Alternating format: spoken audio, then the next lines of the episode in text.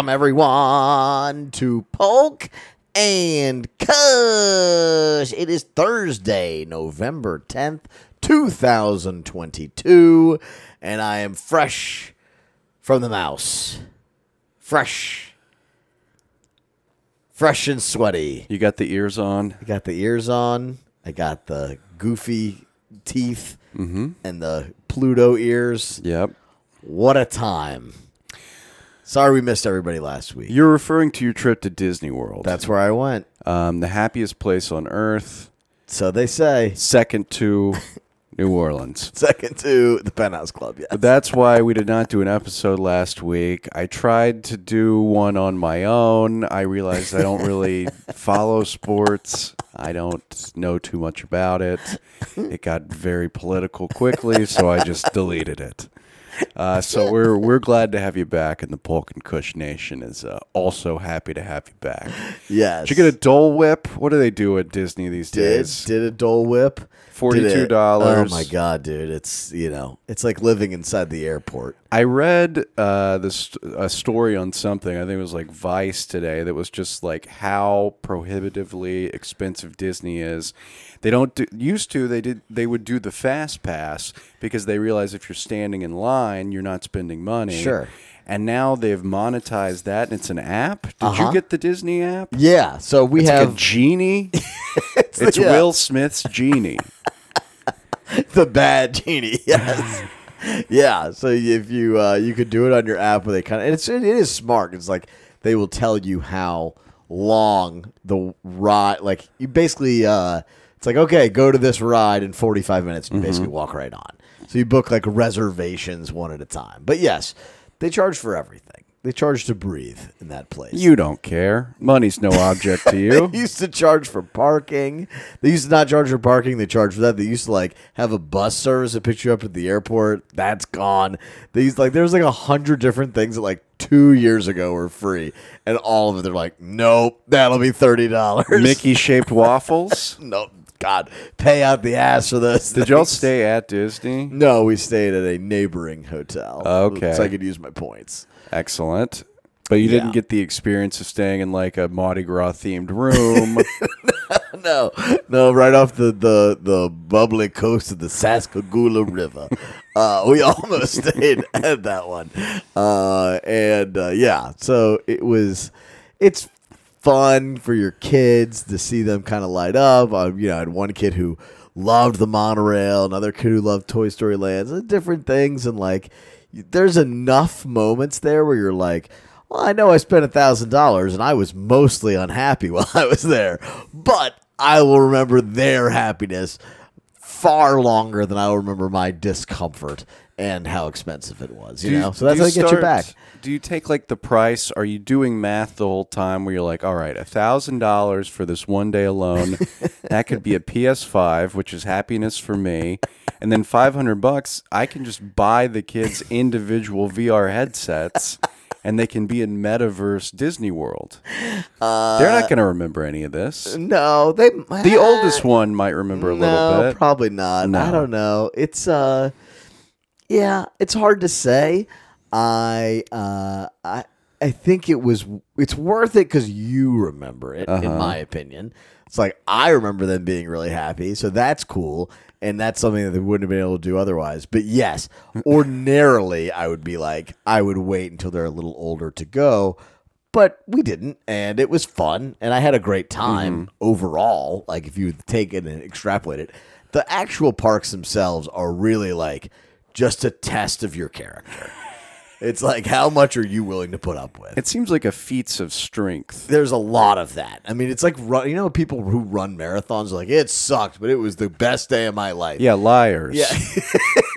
like it was so hard, but I had a great time. It's like uh, why- it feels like it would be hard the whole time. What's the big thing there? Star Wars World? Yeah, so that's my kids don't care about. I've never seen a Star Wars movie ever, not one second. That What are was you, on like, Amish? TBS. I've never seen Star Wars, uh, any of them. There's a hundred of them now. Never seen any of them. Never seen a Marvel movie. Uh, so a lot of these things are lost on me. Like that's like the big thing is the big Star Wars land. There's a big Guardians of the Galaxy. I totally all of it's completely lost on me. Uh, but I have one kid who's like in love with Toy Story. There's like a whole immersive Toy Story land. That was very cool. Okay. And there's a lot of like Mickey and Minnie rides and those kinds of things too. So there's ki- kids like that also. And then there's, you know, like your Finding Nemo and your Little Mermaid and, and things like that where, you know, it's cool. It's fine. They do a nice job. But yeah, as far as like the amount of adults who were there, like, oh, it, me and my girlfriend just decided to come to Disney and spend 11 hours inside of a theme park together. There was a lot more of that than I was anticipating. They have the wacky T-shirts too. That'll be like, "I paid for this bitch's Disney trip." every single person had some like the the same exact way like at a Saints game.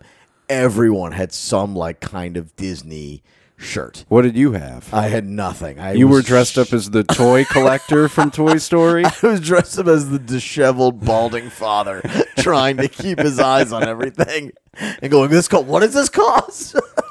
Popcorn is thirteen dollars." um, and uh, but yeah, dude, the amount of just like, I I would say the amount of kids under 12 i went to epcot one day the amount of kids under 12 i would say was like 15% Yeah, Disney adults is the whole thing. I mean, everybody's still obsessed with superheroes Yeah. and Star Wars, but it's and not for Disney. kids Yeah, the rides theoretically should be for kids but Epcot has booze. Epcot does it, so they all have booze now. Oh, even nine better. dollar Bud Light Day. If you're gonna ah. be furious, you should also be drunk. if you're gonna have to stand in long lines of crowds, you should definitely drink as much as humanly possible. Um, nah, it is a. Uh, I don't know. Definitely not for everyone. I, I truly like. There are a gazillion places to go travel in this world if you do not have kids with you. I would have gotten almost zero enjoyment out of it if I did not have my kids with me.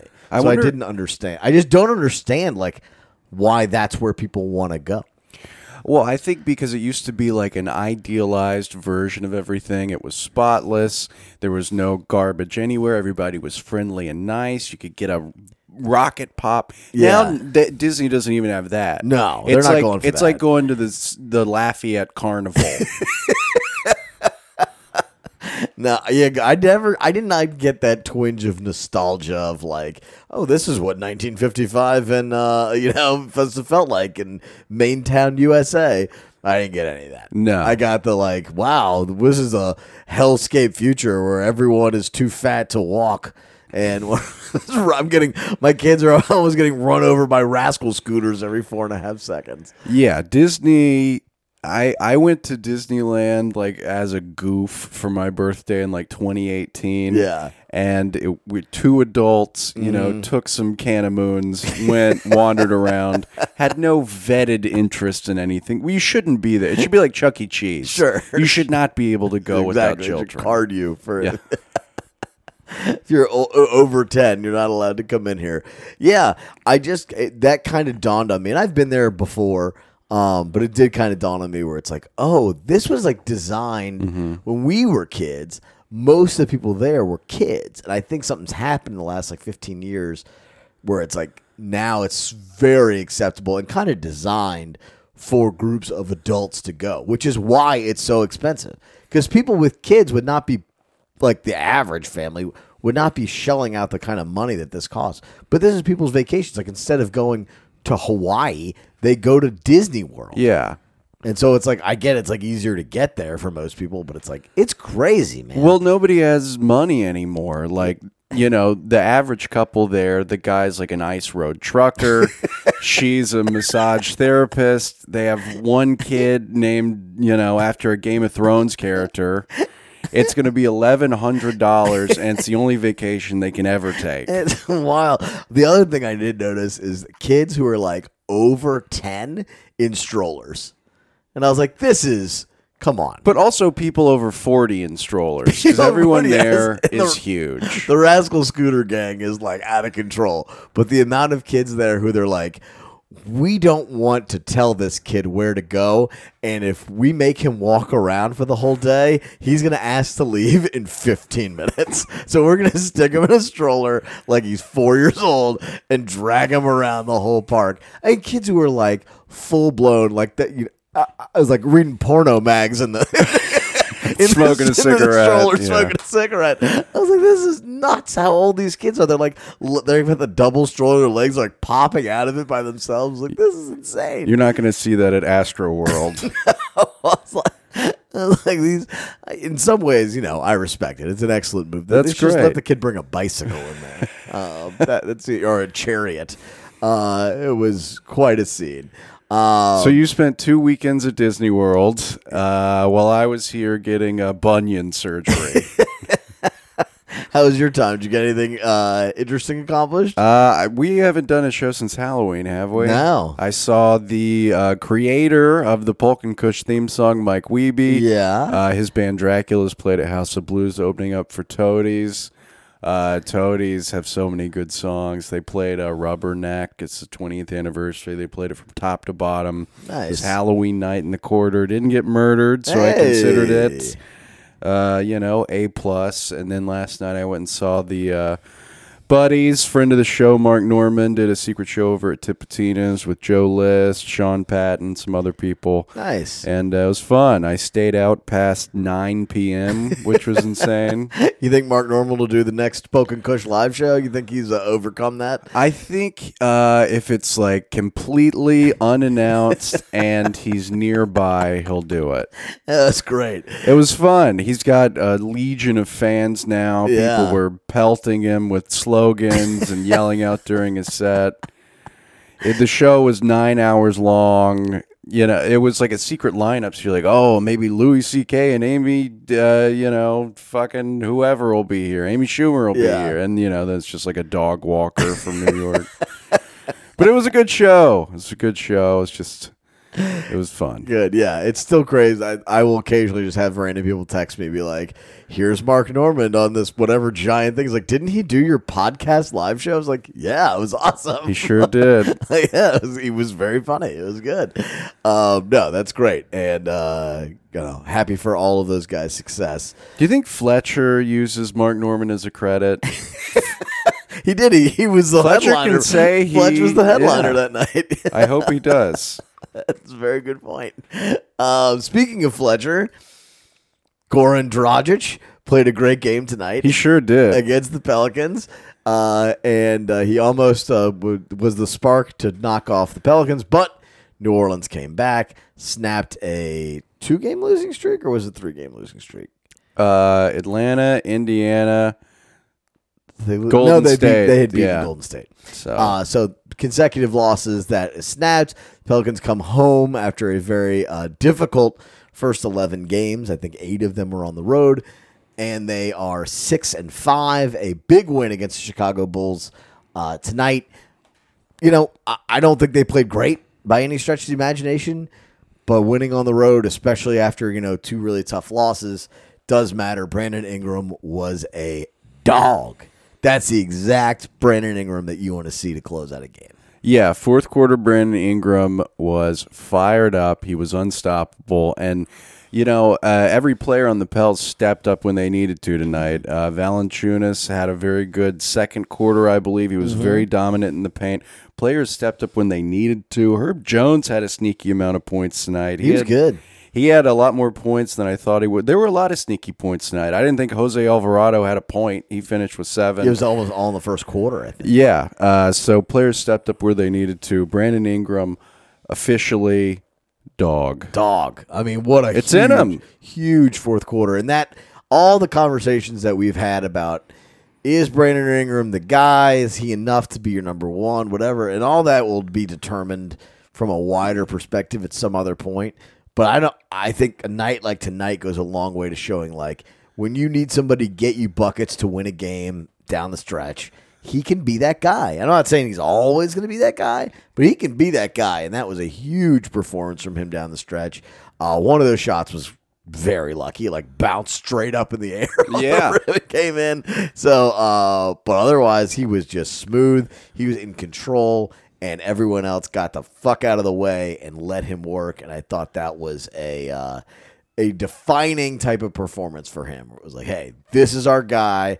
We're gonna ride him, and we're gonna, you know, let him win us the game. And him and Demar Derozan went back and forth, and Ingram had more than Derozan had at the end. Yeah, it was a heavyweight slugfest in that fourth quarter. It was fun to watch, and it was something I think we've seen building with Brandon Ingram for a while. And tonight, it just really clicked. And it wasn't just Brandon Ingram stepping up in the fourth quarter. Zion had more than half of his points in the fourth quarter alone.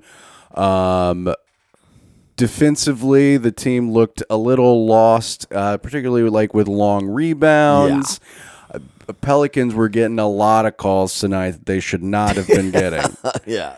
Uh, but it, it came together for the Pelicans exactly when they needed it to end that. Uh, I mean, the Pelicans have had three overtime games. This one could have easily gone to overtime Yes.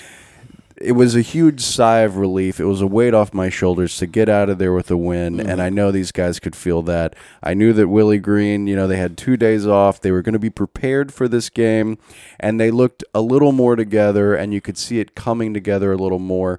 There had been some sloppy losses. I mean, they got ran out of the gym against the Pacers. There were some very stupid mistakes late in the game against Atlanta, and you could kind of see uh, a little more cohesion in this game.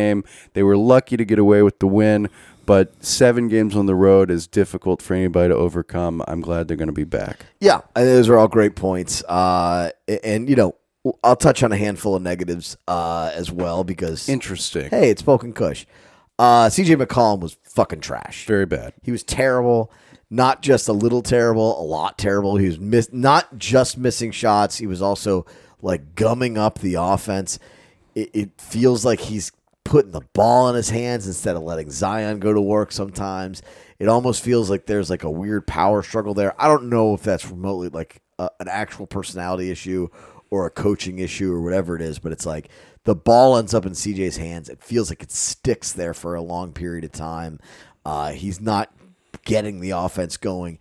It does feel like when Zion gets it, he's getting double team, but almost every possession that Zion actually puts the ball on the floor and makes a move to the basket, he's not going to get stopped unless he's fouled. Now, they're not going to call the foul every time, mm-hmm. but he's almost always proactively making a play. And on a night when CJ McCollum was ice cold and really didn't get anything productive done, he's got to defer more often. I thought in the last five minutes he was good in that he was getting, you know, getting the ball at point and immediately giving it to Brandon Ingram and letting him run the offense. But CJ McCollum's got to be better. Uh, there's just no question. You cannot allow he he cannot continue to have those kinds of performances and you win. The Pelicans made three three pointers, three in an NBA game and one. That never happens anymore. That barely happens in the Southland Conference. it does not happen in the NBA. I would be stunned if a team has made three three pointers. Any team made three or fewer three pointers in the NBA this week. You know, much less tonight, much less like in a win. Uh, so a, a really impressive uh, performance to kind of deal with cold shooting, and they didn't take them anything. They only took 19 or 20, which you know in this era of the NBA, you should probably be taking somewhere in the mid 30s uh, three pointers. I don't like that that's the offense though. And that the Pelicans got to figure that out. Like you need to be able to make threes in this league to keep up with most teams. Like you said they got to the line a ton tonight so that helped sort of make up for it. Uh, but they got to shoot, man. Like you got to you got to shoot threes, you got to make threes. Otherwise there are teams that are just going to outscore you there and you cannot keep up. And so I don't know. There's some there's some weird calculus that has to go on there because Zion is not going to shoot threes. Brandon Ingram is going to shoot a small handful of them. Jonas isn't going to shoot threes. So you need CJ McCollum to take them. And on a night when he's off, is that just your offense is dead on that in in that regard? Yeah, I mean, one of my criticisms of these Pelicans' close and sloppy losses is not shooting the ball from three. The Pelicans, it seemed like the majority, I, I believe they had nine. Uh, th- I think there were like one of eight or one of nine three pointers in the first quarter, and if those had gone in, I think you would have seen more, uh, more coming from the outside. Obviously, I was glad that they at least tried to do that to start off. They're not always going to be cold in that first quarter, and that can change the outlook of the game. Yeah. Uh, you know, Herb didn't uh he didn't take any threes tonight, I don't believe. Yeah, Trey Murphy was a ghost out there. He didn't do anything. Yeah. Jose Alvarado, if he can get open, it's Yeah. hit or miss with him. Yeah. So if CJ's not the guy, it, it negatively affects the team. Brandon Ingram got going a little bit. It uh, if if they can't hit these open shots, and they had open looks in that first quarter, Yeah. then they're going to go back to that in the paint that uh, you know just pounding it out with Jonas. But you're not going to be able to win seventy games in a season No, no. I mean that that's with incredible post play. yeah. It's just not that era of the NBA. Yeah. Some team is gonna hit 23s on you, and you're gonna hit six. And the, that- that the is Pacers gonna- game is a good example of Yes. this. Yeah. They they hit 22 three pointers. Yeah. That's if if they'd missed half of those, it would have been a completely different game. Obviously, that's you know a night by night basis. It is, but it is a, a real trend. I think the Pelicans, at least entering entering tonight, I can't imagine it got much better. We're last in the NBA in three point attempts uh, per game. That it's it's look, they're a deep team. They've got a lot of talent. You went through a, whole, a list of a bunch of guys. There's one guy who you'd say is a plus three point shooter, and that's CJ McCollum. And everybody else is like, eh, eh or a shitty three point shooter. Like there are some bad three point. Herb Jones is not a good three point shooter. Zion Williamson is a doesn't even attempt to shoot from anywhere outside you know the rim.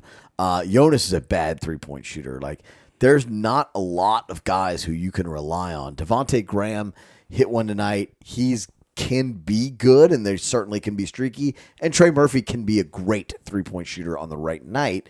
Um, but I don't think you can rely on him to make four or five a game. So they got to find a way to get these guys going. And there's open looks to be had. Every time Zion touched the ball tonight, two guys were guarding him. Yeah.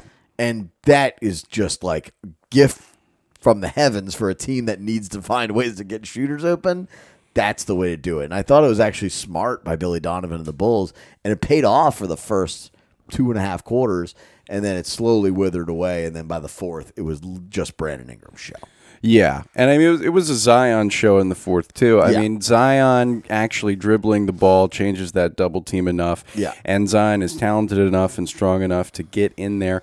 I'm I'm getting tired of these like feather-handed layups I know. that he's missing half of. Yeah. he can dunk that ball. it does feel like his whole wrist is over the rim. You're like, dude, just throw he it down. He has the ability to throw it down, and Yeah. I, I would really love to see that. Yeah. I, I don't know if physically he's scared about bruising his ass Yeah. again, or if he just doesn't have the confidence in that ability. I have the confidence in that ability. He's so far away from the rim sometimes because the way that he's getting there is such a crazy like. He's also like fanning out his ass towards the crowd and like spinning around so quickly. It Yeah. looks rather wild, it but does. Yeah, he's it's like this whirling dervish that he's like got to like power through two guys. Then he's kind of spinning in midair. It's always with his left hand. And like it does feel like he could like reach back and dunk it, but I guess it's a lot easier to just try to lay it in, or a little more secure to just lay it in. Uh, but he misses a lot at the Yeah. doing that, and, And it's because it's hard. They look very difficult. Yeah. And there was that one like thunder jam on the breakaway. I think it was Herb throwing it to him, and then they missed that. Like, Mm-hmm. yeah. ugh, you want those highlights, Yeah. for Zion to get his confidence up. Yeah, and it does feel like he is not 100%. I don't know if it's health or whatever, just maybe stamina or what like defensively he feels like he's still kind of all over the place. He's letting rebounds just kind of drop around him on defense. His offensive rebounding's been good, but it does feel like he's not a complete package yet. Uh, but he's still when the ball is in his hands, and definitely almost every time he takes a dribble, you're like, here we go. Like, and there's not a lot Yeah. of guys in the NBA like that where it's not just uh, you know, oh, he's a great shooter. It's like, oh, he's going to do something pretty impressive Yeah. right now, and he's just making grown men look silly, like barreling past them and then finding a way to get to the rim with you know going past two guys. Like you just very rarely see power players like that in the league anymore. It's like him and Giannis are basically Yeah. it. You know. And they're the one and two uh, points in the paint players in the NBA right now. Yeah. I mean, there were. I, I think stamina is an issue. There was one egregious long rebound in the fourth quarter when it was a two or three point game, and Zion could have gotten it, didn't. Bulls recovered it, and then on the very next play, another long rebound, and you saw Brandon Ingram lock in on it Yeah. and dive for it and get it. Yeah. And you know that's something that's going to come to Zion, but it's it's a noticeable difference, and it's and you know that's why Brandon Ingram's the leader on this team right now. Yeah, and look, even when they lost consecutive games, and even you know, as much as you can nitpick them, which we're gonna do, uh, I am no way worried about them. No, not at all. I'm like, yeah, there's 70 games to go. They're going to be fine. I think they're a solid playoff team almost no matter what. They're going to get it figured out. It's just going to take a little bit more time than maybe I expected. And it's going to take, you know, I, I, a couple guys are going to have to go through some growing pains learning how to play together. And that's okay. And the fact is, it's a, it's a long ass season. And if you go through some stretches where you're five and five, if that's the worst thing that happens to you, that's pretty damn good. Yeah, I mean, take it ten games at a time, like uh, Coach Willie does. And if if you want to talk about these eleven games, seven of them were on the road. Eight of them were on the yeah. road, and players have been injured. Larry Nance was out tonight. Mm-hmm. Uh, Billy Hernangomez stepped in and had uh, ten points in eight minutes, or Yeah. something. A lot of turnovers. lines. Well, we're not, yeah. but you But know, no, yeah, I it- agree. It has not been a 100% team, and eight games on the road is pretty absurd. Yeah. Uh, so I'm I am all aboard. Yeah, they're home a lot coming up. I think they play six in a row uh, at home starting now, and, and this is probably an opportunity for them to get a little separation. And and you know, I, I'm not going to compare the thing that's the only thing that's bothering me right now uh, in the Pels nation is when people are comparing them to the one and eleven last year. And it's like, well, it's a lot better than that. It's like it should be a lot better. Yeah. His team is better than that. That team sucked. They were bad. They didn't have CJ McCollum. They didn't have Zion. Nobody knew what the hell was going on. Like it was uh, a rookie head coach, and they were a mess. This ain't that. So let's not. That should not be the bar that being compared to. This team should be among the top four teams in the West at the end of the season. That is the goal. I think it's reasonable. I'm not saying they have to get it, but I think it's reasonable and realistic. And a night like tonight shows that even when you don't play great, you can win games. And that is very important for a team that is trying to make a push in the regular season. And the Pelicans are playing tonight against Portland here in New Orleans at seven o'clock. Mm-hmm. Portland is a good team. They were number one in the West for a while. I think they dropped down to third now. Yeah. Uh, it's not going to be an easy one. No, da- Damian Lillard and Josh Hart said he wants to lock Brandon Ingram, lo- lo- lock his shit down. I think is what uh, Josh Hart said he wants to do to Brandon Ingram. At Fortnite. yeah, yes, in the winery. Um, yeah, so, I mean uh, Portland's pretty good. I'm sure that'll be interesting seeing Dame versus CJ for the first time, because Dame was hurt last year when they played each other. Uh, yeah, it'll be. I think there's a bunch of games you're going to try to get over there at all. The tickets are super cheap on secondary market still. I am not going to be at the Blazers game. Probably going to be at Rockets, trying to go to Grizzlies. We'll see about Bulls. Yeah, I mean, there's a lot of games. I think this is a good. If you are a Pelicans fan who's like, okay, I didn't buy season tickets because I wanted to see how it goes.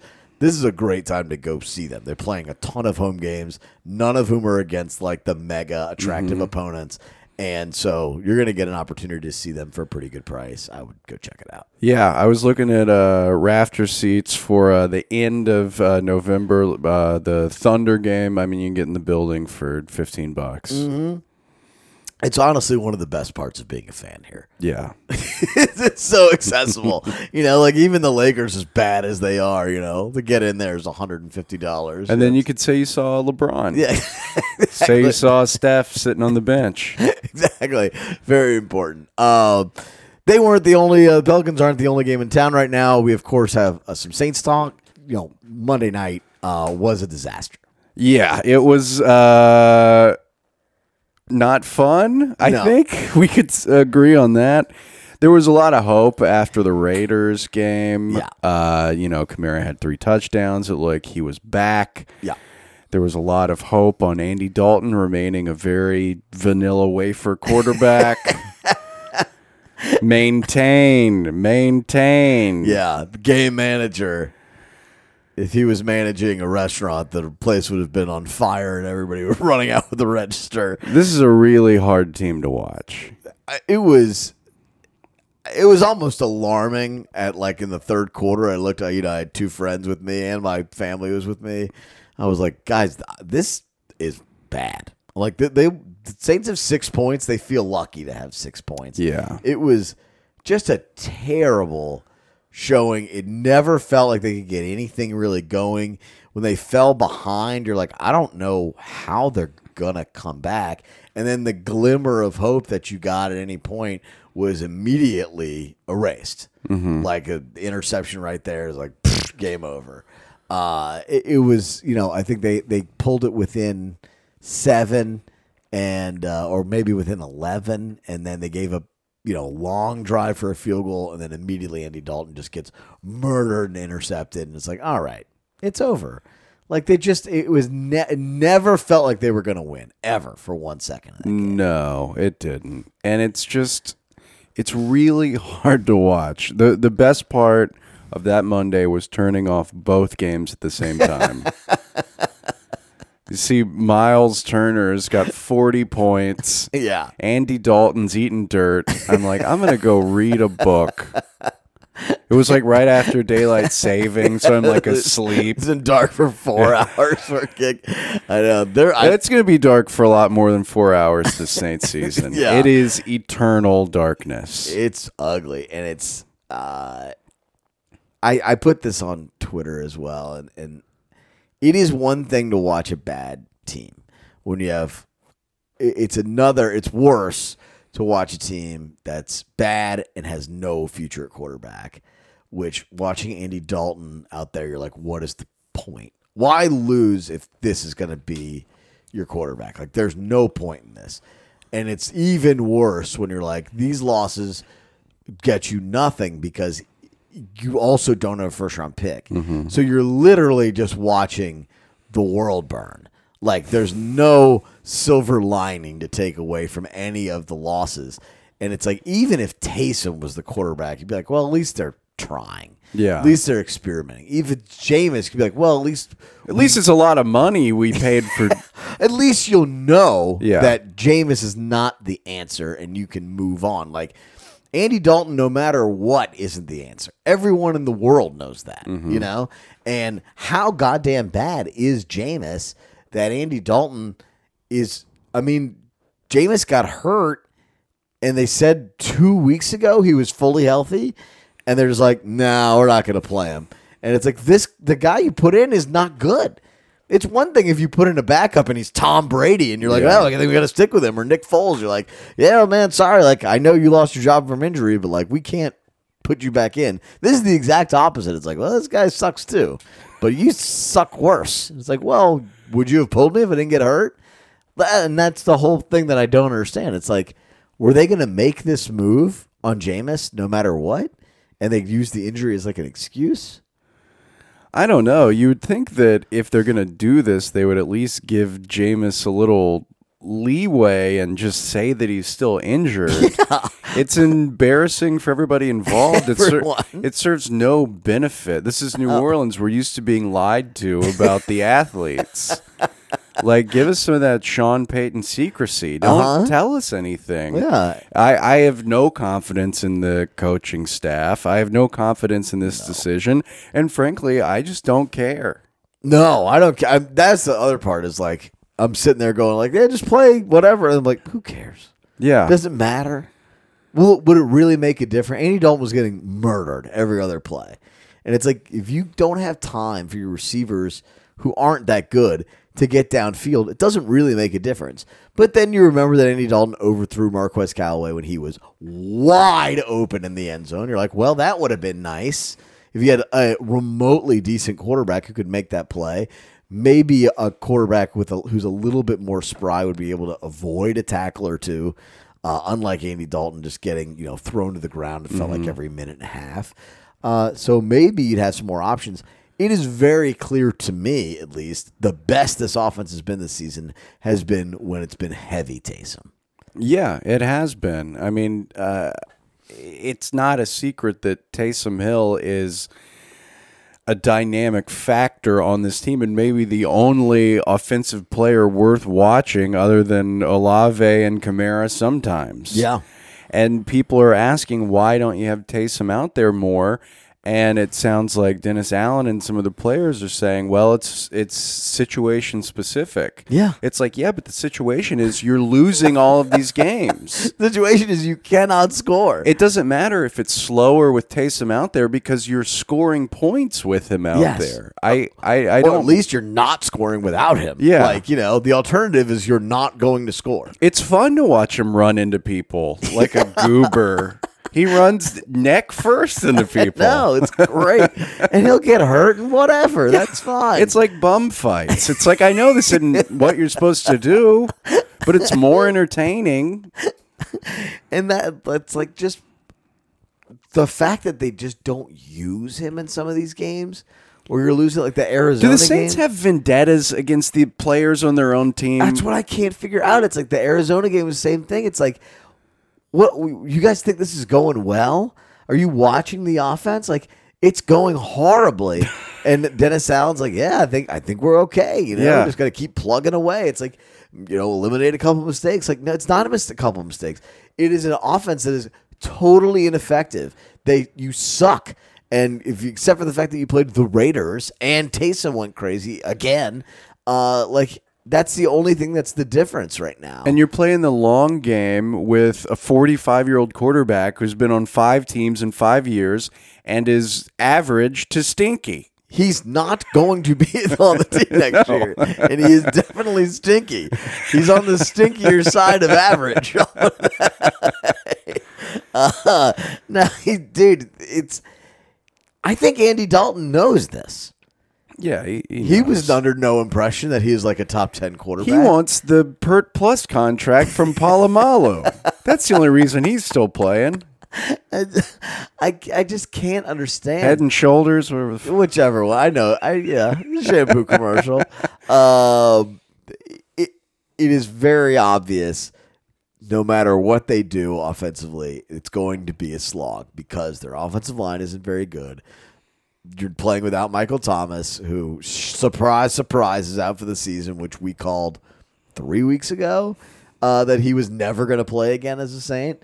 Uh, and you know, Stevie Wonder could have probably seen that that foot injury was going to be worse than everyone else said it was going to be. It's like, don't worry, he's going to be back next week. Who was the player that got shot with a gun? Yeah, on the on the Commanders, yeah. And he missed four games. Good thing you didn't get shot in the toe. uh, it dude, it's a mess. Defensively, this was supposed to be like the elite defense. I saw I I was kind of going through some stuff from before the season. Jeff Duncan wrote a column of being not just uh, uh, an elite defense, but an all-time legendary defense is what Oh. he thought the Saints were going to be this year. They are okay. Yeah. They're okay. I mean, they're they could have been uh, Maybe. above average. I didn't think legendary was in the cards after the ridiculous CJ trade, Yeah. but I don't know. At least he's struggling, leading the NFL in interceptions with five on the Super Bowl bound seven and one, eight and one Eagles. I think they're eight. No. Oh, are they? Yeah. Yeah. Instead, you know, the, what a horrible trade. Uh, and you know, At least it was for nothing. at le- yeah, at least you got nothing in return. Fifth round pick next year, everyone will be like, "Oh yeah, that was worth not having any edge to your defense whatsoever." The tackling was so pathetic against Lamar Jackson. And it's been bad all season. It's been bad all season. Tyrann Mathieu is terrible. I love Tyrann Mathieu. He is making like business decisions out there to like not get his body in harm's way. He's the only one getting numbers out there, though. He sucks. Marcus Maye is every play is just trying to strip a guy, Who? allowing you know, allowing ten extra yards every time. Uh, dude, Marcus Davenport has ten tackles this season and a half sack. Ten tackles. They call It's that the Lance Armstrong. mid November. He's he sucks. Yeah, the sack. Terrible, man. I like though that everyone can now admit that Davenport stinks. Yes. And that all of the training camp fluff Uh-huh. is just filler for blogs and newspapers. None of it means anything. It doesn't mean anything. Well, I say that, but it was Dennis Allen that was fluffing up Marcus Davenport the most Yeah. training camp. that was somebody responded to me like, "Who thought that he was going to have such a great year?" I'm like, The coach? the head coach." I'm like, that, that's who. Who's the defensive? Who's been the defense coordinator for the last four years? He thought this guy was going to be awesome. He sucks. And it's like, oh, at least he gets some pressures. Like everyone gets pressures. He's a defensive end. That's what he's supposed to do. That's what he's supposed to do. You're also like when you are good defensive end. The difference between being a good defensive end and a bad defensive end is the ones that get pressures actually tackle people. you know, uh, some of them can actually fit in their uniform. it is, it is. He looks out of shape. He looks overweight. He just looks undisciplined. Like he allows guys to go by him. Lamar Jackson was such a horrific matchup for that because you knew he was just going to run by him, which he did three or four times.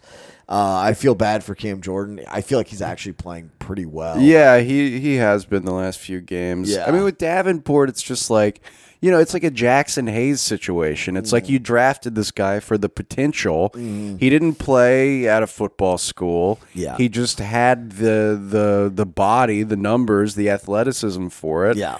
I don't know how often that works out in football. Yeah, I mean, there's physical freaks. It didn't work out for Jackson either, but that is definitely true. He, uh, you know, he's a physical freak, and I'm sure whatever the next team he ends up on, he'll lead the NFL in sacks. uh, probably I have no It doubt. It seems to be going pretty well for everyone else. Everyone else who leaves tends to do pretty well on their next team. Uh, it's depressing. I don't really want to watch it every week. I uh, suppose I'll still go to the home games, but there doesn't. There's just not a lot of stakes anymore, and that's everyone's like the division's terrible. You can still win the divisions. Like I don't want to watch this team in the playoffs. No, like oh, that sounds horrible. I don't want to like be caring about a game in week 16 where I know this is the team. No, there's going to be good movies out by that point. I mean, the new Unsolved Mysteries is on Netflix. That's a nice Sunday night option. The Watcher, it kind of sucks, but the premise is good. Will the Saints have any primetime games next year? I guess you have to have one, right? Like you have to play Thursday night. Everybody in the league plays Thursday night. I think. Thursday doesn't count. yeah, That's Will- not a prime time. Will they have a Sunday or Monday night game? No. no chance, No way. right? I mean, there's no way anybody watched that Monday. Not unless, like, Kamara kills somebody in the offseason. if he goes back to Vegas and finishes the job, the Saints will be notable enough that they get a Sunday or a Monday. I mean, they are not going. They are absolutely uh, just unwatchable. No, they're gonna be product. they're gonna be playing in uh, Kazakhstan for the Amazon Thursday night. They're in London. They're in Munich, I think. Tonight, Uh huh. I th- they're in Munich tonight, aren't they? The Is that they, Bucks they play and- tonight? Well, Thursday. Oh, okay. Yeah, Yeah. yeah, yeah. yeah. I We're thought in you the meant they already- future. That's a very good point. Yeah. Um. Yeah, they're the the Buccaneer, and I the literally the only reason I know that is uh, Ryan Griffin, Tulane's old quarterback, was like, I would have come in town for the game, but I'm in Germany, and I was like, ah, yeah, well, you know, that's nice too. Uh, it's good to be in the NFL still. so well, there's yeah, there'll be a Ukraine game next year or exactly. something. So that is the best uh, the, the best sports thing going right now in town is the Tulane football team uh, who is number 16, Whoa. I believe now, uh, which is almost unbelievable to say out loud. Uh, Tulane went 2 and 10 last year, for those of you who were paying attention, and now they are number 16 in the country. UCF is coming to town, 2.30 kickoff. Uh, there's a lot of outrage that uh, game day is not coming here.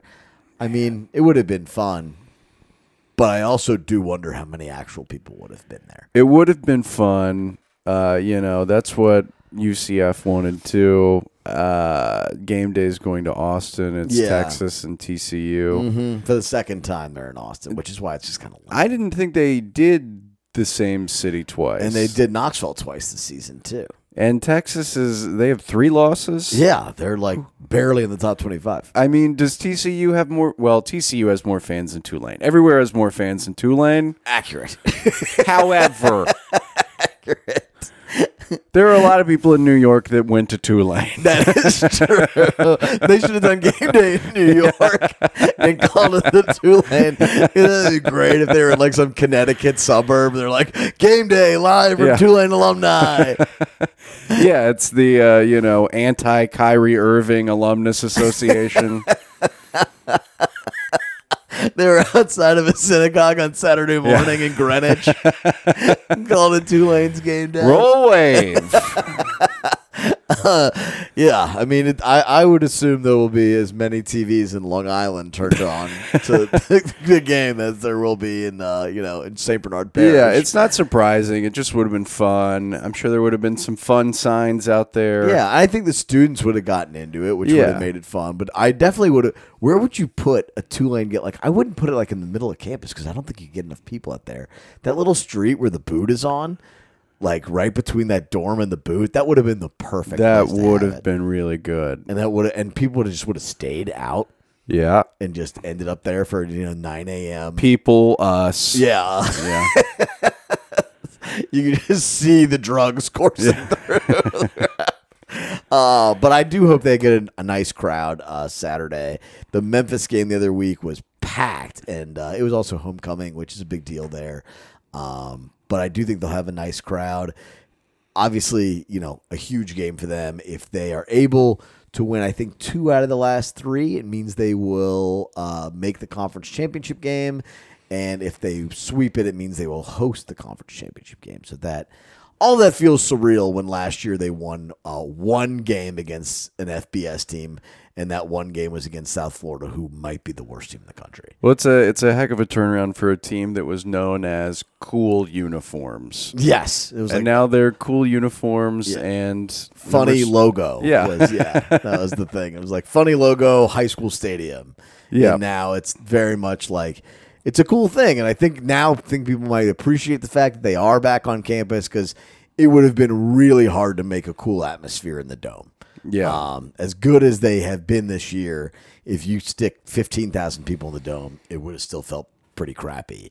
And I think fifteen to twenty thousand people in that stadium on Saturday will feel very real. Yeah, it's gonna be fun. You're gonna be there. I'll be there. You want to go? sure. Sure. See you there. All right. um, we'll take a quick break. We'll come back. We've got a little bit of local news and, uh, you know, It is filled with juicy jazz, squalling trumpets, and tiny, tiny little crawdads. You put Paris in a swamp, and that's Nolans in a nutshell, baby. Always something happening in Louisiana. You remember Clay Higgins? he's v- Mensa member, right? Yeah. Uh, Mensa, uh, Nambla, some of the other ones. Uh, something with a K. Maybe a couple Ks after it. Wasn't Clay, wasn't he like the sheriff in Shreveport or whatever that did like the letter Abbott commercials? Nothing would surprise me with that guy. He's like a he's like it's a, a play character on Saturday Night Live as a Republican. Yeah, he's uh I don't know what the politically correct word for a fucking idiot is. um Clay Higgins, the U.S. representative. He represents our country. Yeah, he uh, he posted a joke on Twitter. Uh, you know, like all fucking 70 year old men do. he, he posted a joke on Twitter, then removed it because he's a coward Sunday night about uh, House Speaker Nancy Pelosi. Uh, Nancy Pelosi's husband, Paul Pelosi, was hospitalized after being attacked by a man whose blogs deny that President Joe Biden was legitimately elected and deny that the Holocaust killed 6 million people. Uh, the Democratic speaker's 82 year old husband, Paul, was injured from being hit in the head repeatedly with a hammer during a 2 a.m. Friday invasion of the Pelosi family's San Francisco home. There's a lot of conspiracies about that one. Yeah. Uh, so Clay Higgins' tweet touched on that. Uh, he posted a picture of Nancy Pelosi pressing her hands to her forehead uh, with the caption, That moment you realize the nudist hippie male prostitute LSD guy is the reason your husband didn't make it to your fundraiser. The conspiracy is that Paul Pelosi was not attacked by a random man breaking into his house with a hammer. He was attacked by a gay prostitute who he was in an argument with. This is funny for a couple reasons, besides the obvious. This is funny because this man was like, with his QAnon group, he's like, I'm going to go kill Paul Pelosi with a hammer Yeah. and be a hero. Uh-huh. And then online, everyone's like, hey, this- he's just some gay guy he's not just- cock. He's not just a gay guy; he's a gay hooker. he's the gayest. a of gay gay hooker who sells LSD. Because you know, you know how prostitutes, if they love a drug, it's LSD. It's not cocaine. It's not meth. It's not speed. It's not crank. It's not angel dust. It's not sweet, sweet loco speed. It's LSD. Yeah. Something you take and go to the Pink Floyd Laserium and watch. Uh, what a and a, a member of Congress. This is look, if you want to make jokes about this, that's fine. I love making inappropriate jokes. Yes. Somebody getting hit in the head with a hammer and then saying that was their gay drug dealer boyfriend. It's funny. But I'm not a US representative. No, you are not. I'm not a Yet. Louisiana representative. I'm a representative of nothing. Soon, Maybe Soon. yeah. I'm the representative of Polk and Kush. We're gonna get you on the parish council soon enough. I think I could do it. Can I be a comptroller? I don't know what they do. I'd like a free car, please. whatever, Yeah. whatever position Give that me is. Jared's job. I'm not going to go to the Shell station. going to call an Uber. But uh, yeah, so what an idiot. Clay man. Higgins deleted the tweet. I'm sure, and really, when you get down to it, did Clay Higgins tweet this, or did like his cousin, who's running, like his Sure. nephew, is Yeah. running his social media and did this? It doesn't. I mean, he, I feel like he's. This is who Clay Higgins is. Like, we don't. All we really. His entire persona is just. We think liberals are whiny pussies. Yeah. So everything they do. So I'm gonna tweet a joke and then delete it. and we're just gonna make them mad. Whatever it takes to make them mad. That's my policy. It would be funny if it was completely true.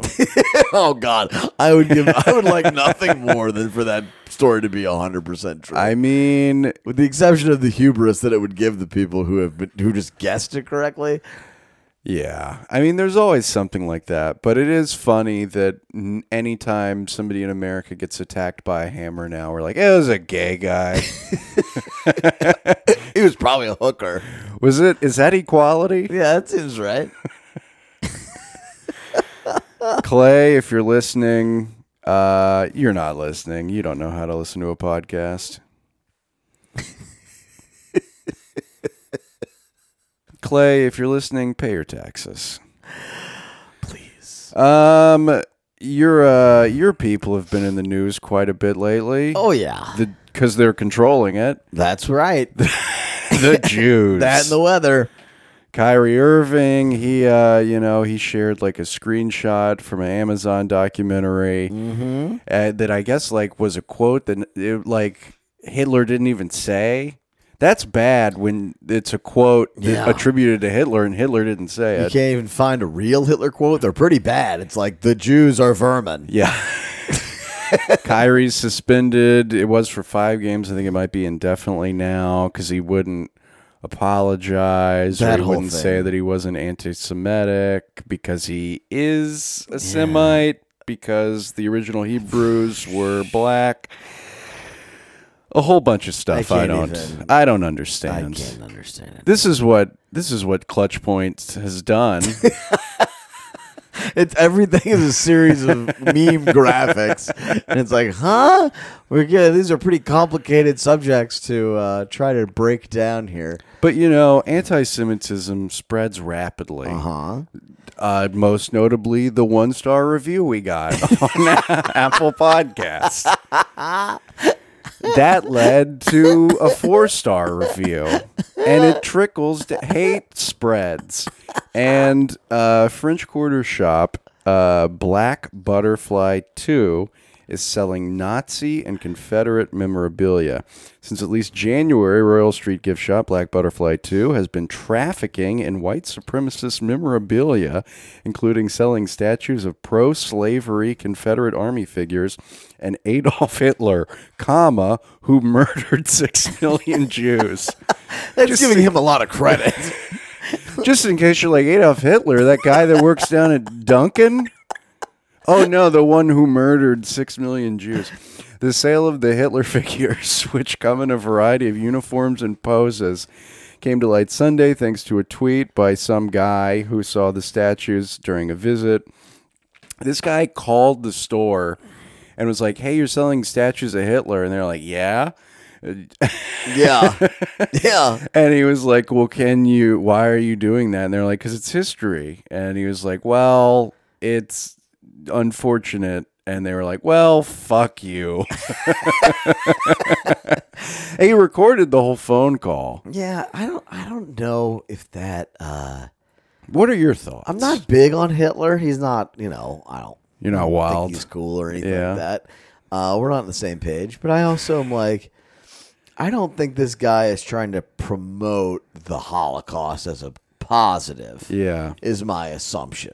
I think it's more just like these are things that used is I'm assuming it's like an antique thing that was sold in the 40s or something. Yeah, it's like a little like porcelain figure. I've got a picture that was of sold, it up here. it's like it does exist. What are you supposed to just destroy? it? Like, you know, I think that the fact that those things existed at some point, um, I'm not saying it's good. I certainly wouldn't display it in my own home, Mm-hmm. but I also do understand that it's like an artifact of history that like got passed down and like you know i i understand it has impact and i understand that you can also display things that aren't something that you're proud of yeah. so I think we all get very sensitive to the idea, and I certainly the, the Confederate flag is one that comes to mind the most, where it's like any viewing of the Confederate flag just immediately brings up a lot of negative emotions, mm-hmm. which I totally get.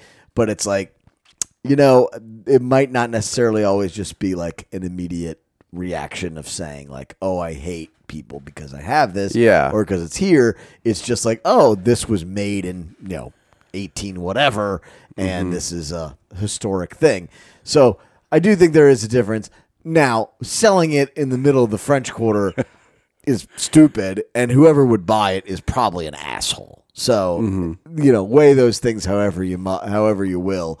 Um, yeah if you want to sell that in an you know antique shop online in a you know in a dark corner of the internet fine. if, you, if you're gonna walk out in a, with a bag on Royal Street and walk down with your little porcelain Hitler doll, uh, I mean, I think you're just a, a, a doofus. Do you think somebody's like wearing a shirt that says "I put ketchup on my ketchup," and they go in here and they're like, "Honey, this will go great next to my Funko Pop of uh, Jim from The Office." You know how we got those Dale Earnhardt commemorative plates? You know, it would go perfect right next to those on the china cabinet. This little Hitler. Yeah, like I don't think there should be like rules or anything saying that you can't sell a Hitler figure. And I don't think it makes them want to murder Jews. It's like selling a Thanos figure. He's a bad guy in the Marvel movies Ah. that killed everybody. Yes. It's like selling a Keyser Söze figure. I, I mean, you know, if someone was selling little Putins, would people be mad? Probably not, right? I mean, you can do anything you want with this toy. You can buy it and put it in a Yeah. urinal. You can smash it with a hammer. Yeah. You can uh, I went to a bachelor party or beat it up with a your Toy Story figures. Yeah, I went to a bachelor party and somebody had a uh, a, a, a pinata of Donald Trump, and we shot it with BB guns and shotguns and stuff the whole time, which was I thought was fun. It was Yeah. like that, you know. I was like, this was, good. and it wasn't like we want to murder Donald Trump. We want Yeah. to murder anybody, but it was a good target. Sure. you know, you're gonna have a pinata better than you know a multicolored horse than have a little porcelain Hitler. I did uh, go by the store Mm-hmm. because I was going to buy one. I thought it'd be funny to have. Give it to me for Christmas. they were closed, so yeah. maybe maybe Yeah. Yelp worked. Yeah. I didn't know what my question for. I think it would have been more of a moral question was. How much was I willing to spend on a Hitler figure? Because I was like, I think I'll spend fifteen on a Hitler figure for a joke. if I'd come into the studio tonight and there's just like a Hitler bobblehead on your thing, be like, who is it? Be like, oh, no, this is like a character from a comic book. Oh, you haven't seen Star Wars, so of course you don't know who this is. this is Admiral Ackbar. And lastly, let's get that sour taste out of our mouth with a sweet dough filling. Hubig pies are back. Rejoice, America. Are you a big pie man? I used to eat a pretty decent amount of Hubig pies back in the day. They Yeah? were super cheap. Mm-hmm. They were everywhere.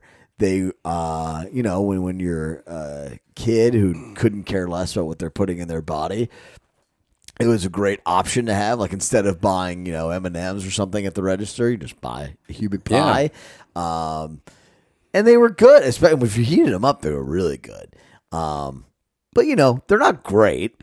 They're hand pies, and they're sitting inside of a, a, a wrapper. Mm-hmm. You know, they're not the world's greatest thing. People are smushing them with their fingers. Yeah, and they were. I think literally when I was, uh, I'm like picturing the pie, and at the top it's saying like ninety cents. Mm-hmm. Like they used to be very cheap, uh, and now I don't know what they're charging now, but I assume I believe they're two thirty five now. That is a significant bump in inflation. The And case it- Light then was also nine dollars, so we've gone a long way.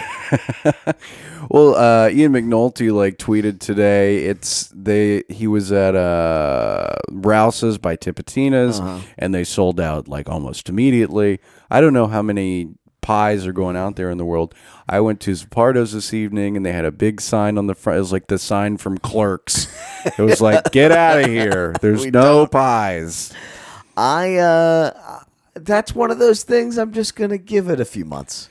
Well, uh, what I enjoy is that for the last four days, there have been 700 murders. The city's on fire. the mayor killed someone with her bare hands. Front page of the paper. The pies are back.